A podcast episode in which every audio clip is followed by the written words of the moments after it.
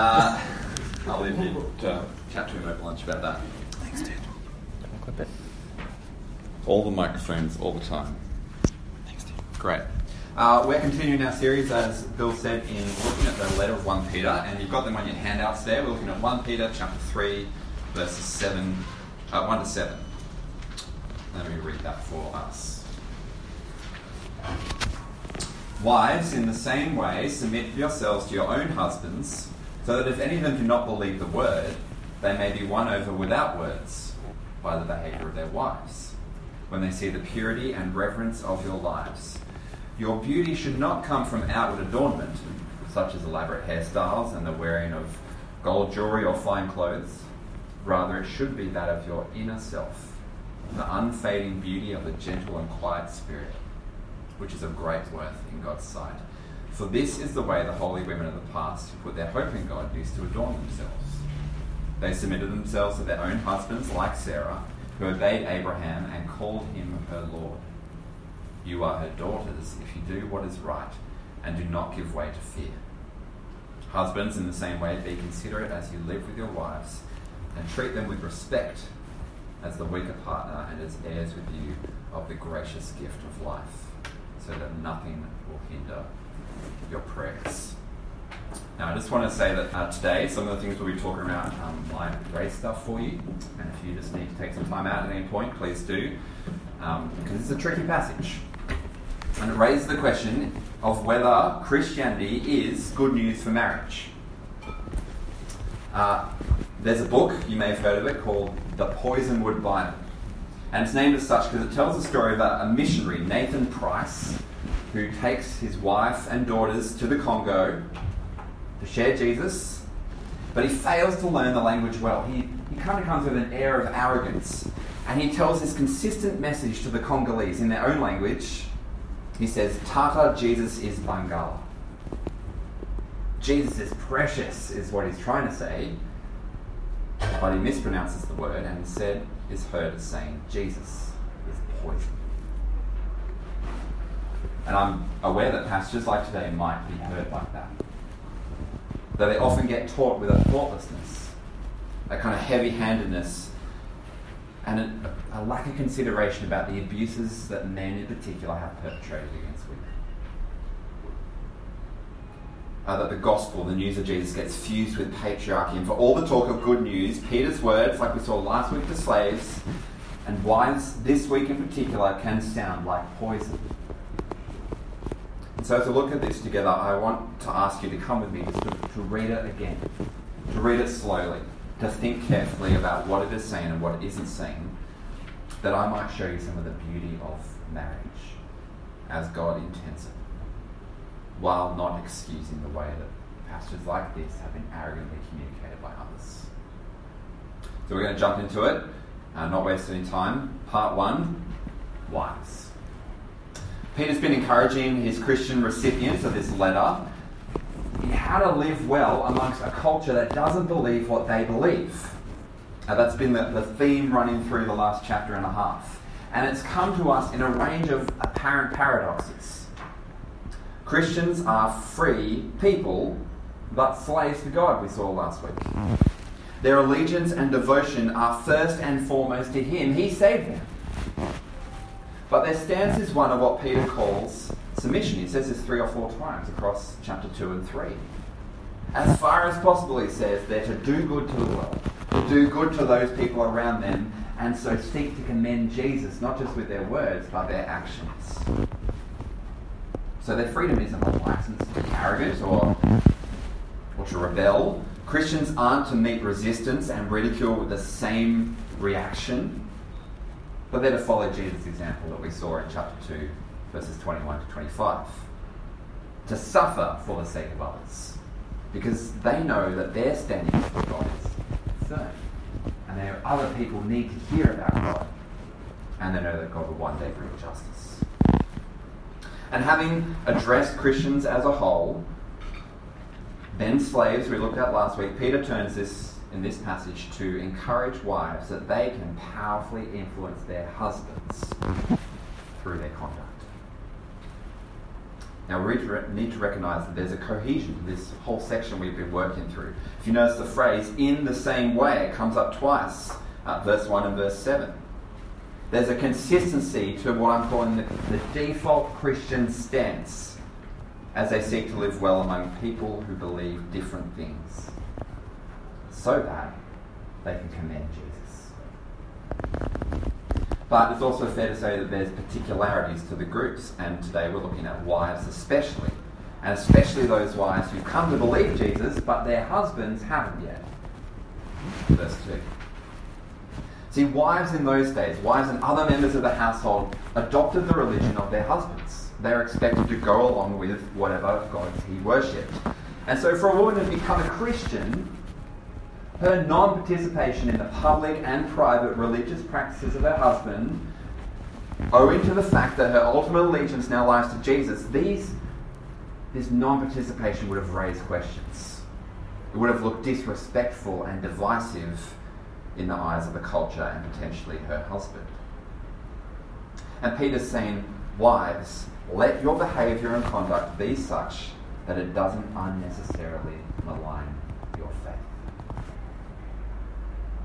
We all know how hard it is to believe someone when there's a, a mismatch between their words and their life, when there's a lack of integrity. Because these wives in these circumstances are to respond to their husbands with humble respect. So that the husband may be won over without words by the behaviour of their wives when they see the purity and reverence of their lives. It's to live with a beauty that comes from a character learned from and enabled by Jesus himself. As a side note, Peter's instructions about beauty in verses 3 to 4 isn't saying that there's something wrong with beauty. But our world tells women that their value primarily lies in their outward appearance. That to be worth something, you have to painstakingly improve and present yourself to those around you.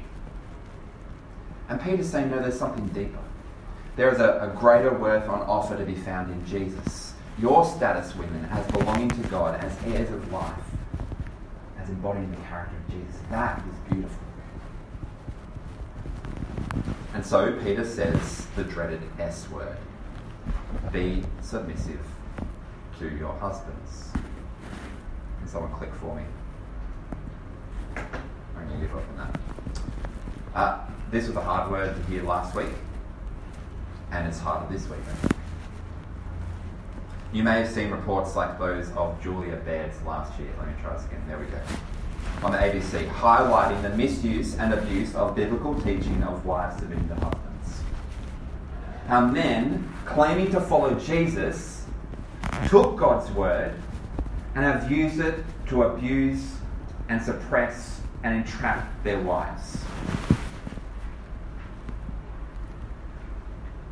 And the language that Peter uses here, he's careful, he's precise. The particular verb that he uses translated as submit in your translations there, actually points back to an earlier instruction in chapter 2, verse 17. Have a look on the slide.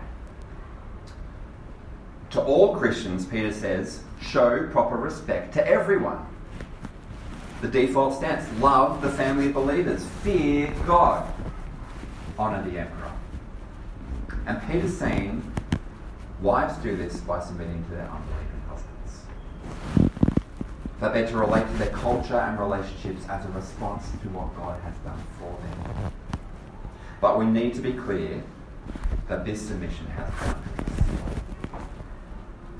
First of all, it's submission not to all men.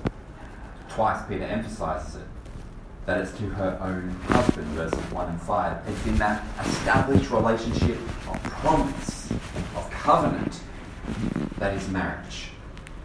Uh, secondly, submission is not unquestioning obedience.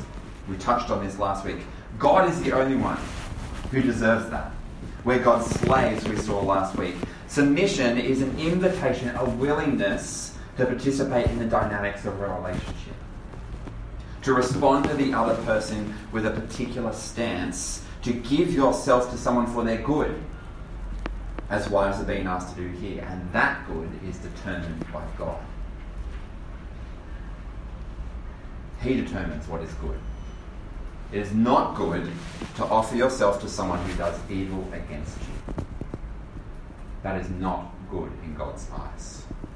So Peter is not encouraging women to be submissive to abusive husbands. And thirdly, submission is not a one sided thing. Unfortunately, the church can come across like this is the sum total of the Bible's teaching on marriage sometimes. But it's not, it's not like the submission to emperors, right? The emperor, it's not a, a reciprocal thing, it's not a mutual submission.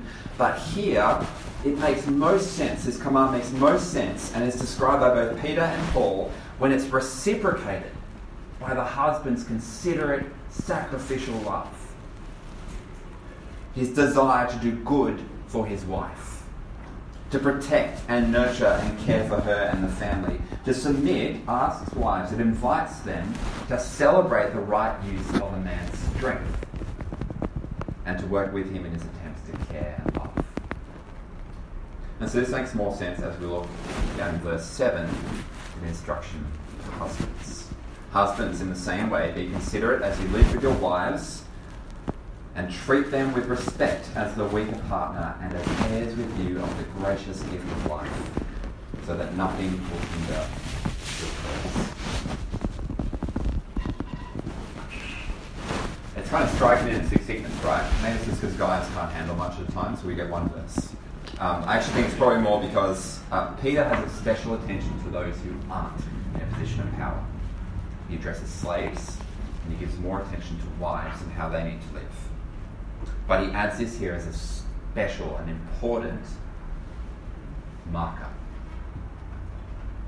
In the same way, for a husband to live reshaped by following Jesus, they're to live as men who are free from their old ways of being and.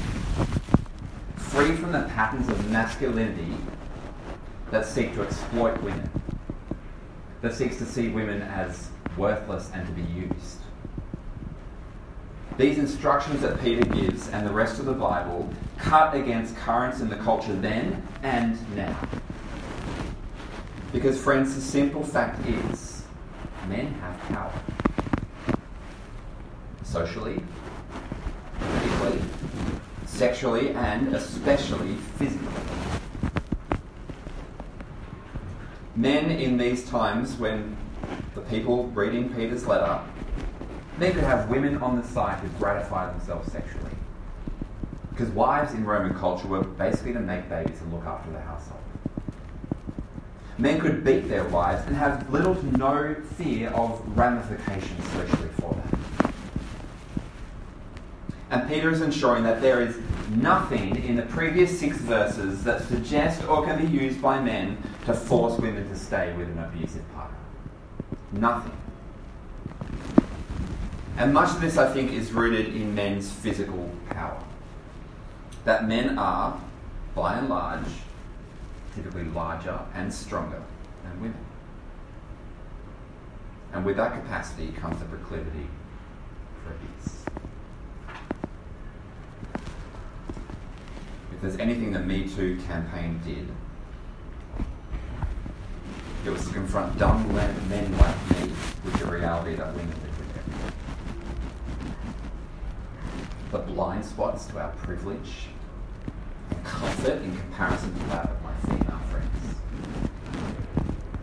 Even the reaction many men had to it, I think, exposes something about the discomfort of our privilege being questioned at times.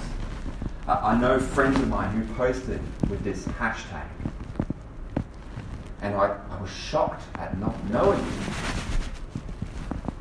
It shone a much needed spotlight on our culture and on myself a spotlight on the reality that so often women are disempowered by men who silence them, whether in marriages or the church or the culture at large.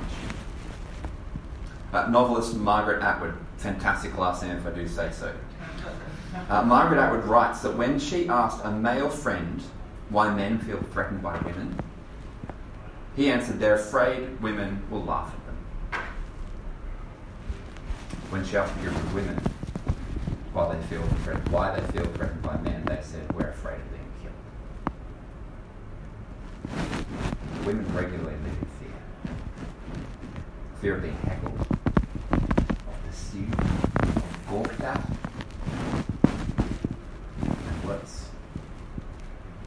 fact that my wife and my female friends feel tense when walking home even through a well lit park near our house, hyper aware of the masculine figures around them.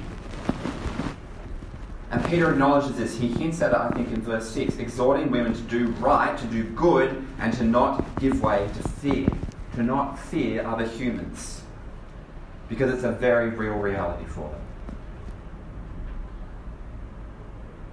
Have a look again at verse 7. A slightly more literal translation I've given you on the screen there is husbands live with women, understanding them as weaker partners and showing them honours as co heirs with you of the grace of life. See, first of all, the word Peter uses that's translated as wives is a little bit different to the one in verse 1. And it suggests, I think, that there's perhaps it's applying it more broadly to women, not just to your wife. That perhaps is saying that all those in a man's household he ought to treat this way. It's not bounded like the instructions to wives that she submits to her husband alone, not to all men. It's saying the man's to be considerate of women, how he treats them, both in knowledge of his physical power, but also, especially for those women who know Jesus, seeing them as co heirs with him of the grace of life. It's a beautiful phrase. A phrase that affirms the equal value and dignity of women and men as God's treasured children. That there's no ground for difference in value in God's kingdom based on gender. Peter says, respect and honour women. Give them more respect because they're weaker. And because they share in God's gift of life with you. Peter and God take this so seriously that if the husband treats his wife in a way that is contrary to this, God says, I will not listen to your prayers. And so there's no grounds for the kind of abuse that Julia Baird rightly exposed. And so for the men here, I want you to wake up to the reality. The fact that you have power, whether you realize it or not. Uh, already, I'm trying to teach my, my five year old twin boys that their strength is for helping people not hurting them. That they have a responsibility to use their bodies in a particular way. And if you claim to follow Jesus and you use that power, that physical strength to threaten or intimidate or to control or violate women, and if you think you can do it based on the Bible, you need to know that God sees what you do, that He will judge you and He's against you.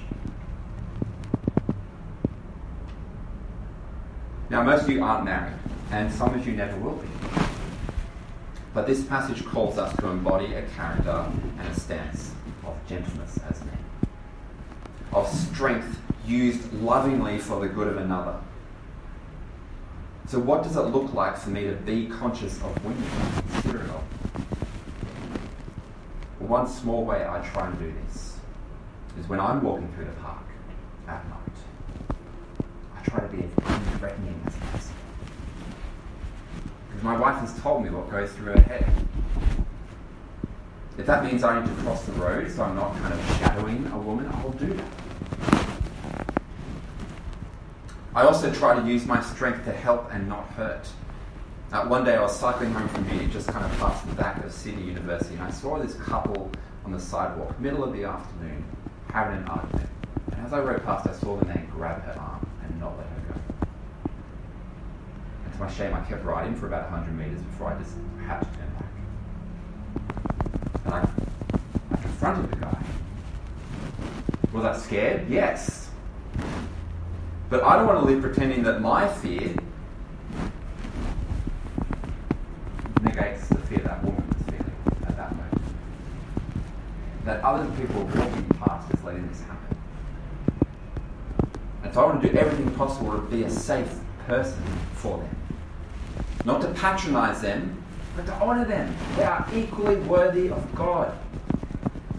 he looks at men and women in the same way. See, the Bible calls both men and women to lay aside their rights, their self determination, and their autonomy as they follow Jesus and as they come together in marriage. And as they follow Jesus, who shows them both what it is to submit and to love at the same time. He submitted, we read it last week in chapter 2, to the will of God in dying for his bride, his people. And as he did that, he used his power as the king of the universe to love and serve. See, sometimes our response to this teaching, I think, can come from a, a place of deficiency. Uh, women, rightly often, feel a lack that needs to be filled.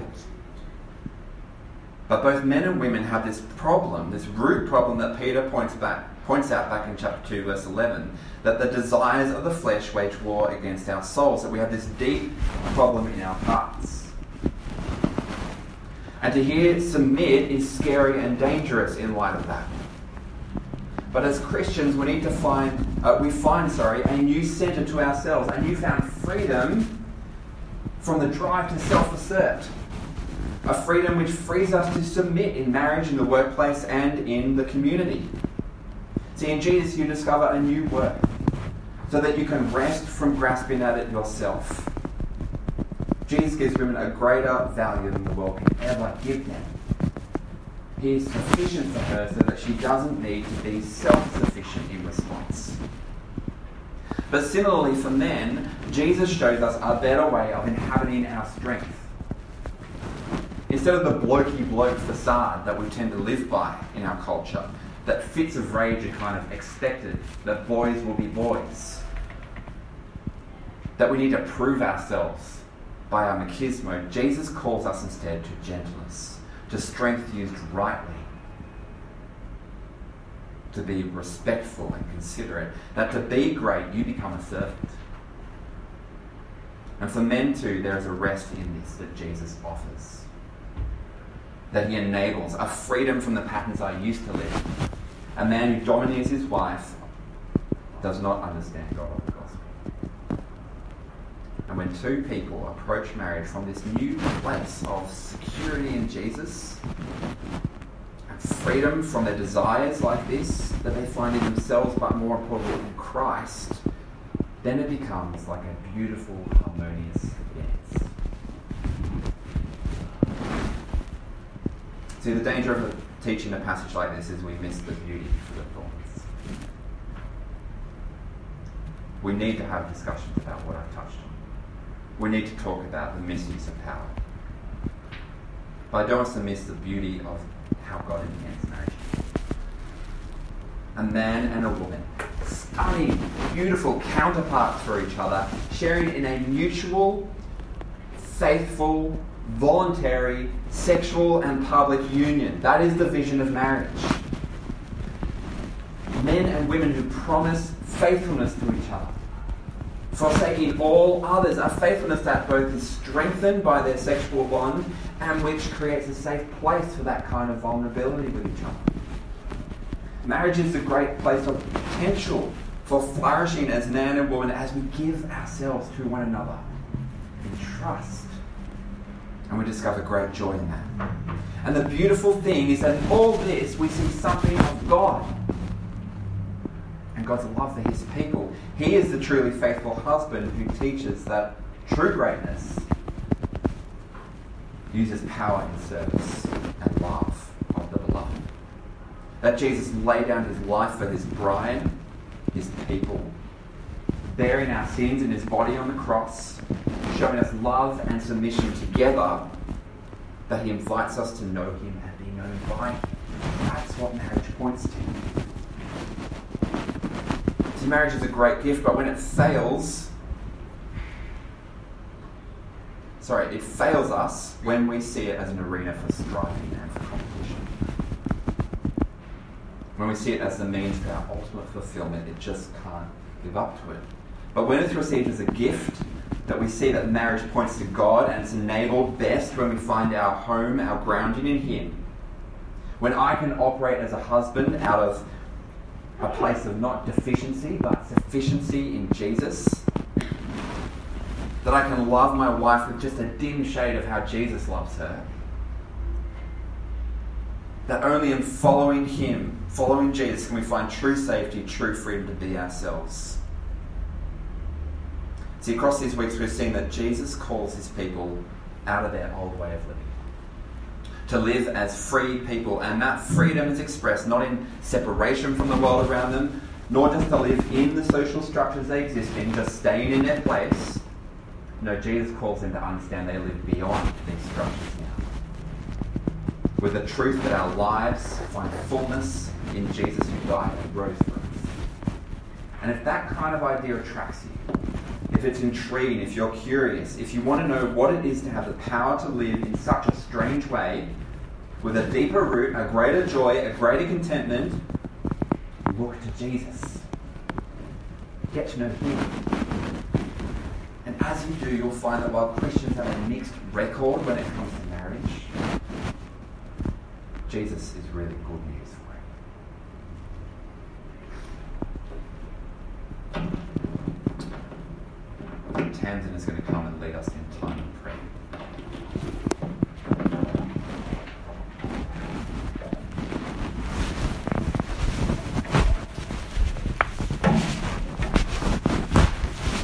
I haven't made it yet. I'm grateful. I'm less than four and six months.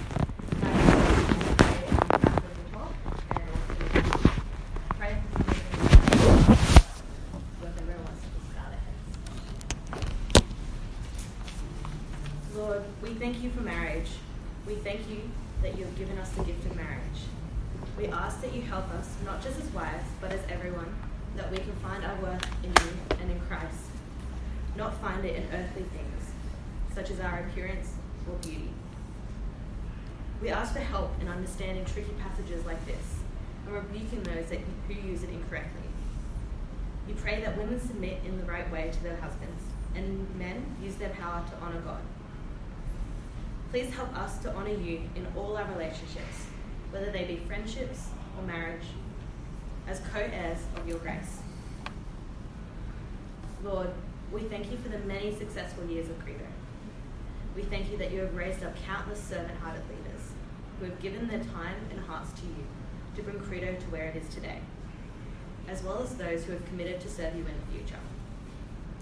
We pray that you can encourage them and spur them as well as the rest of Credo, to keep honouring you and spreading your word.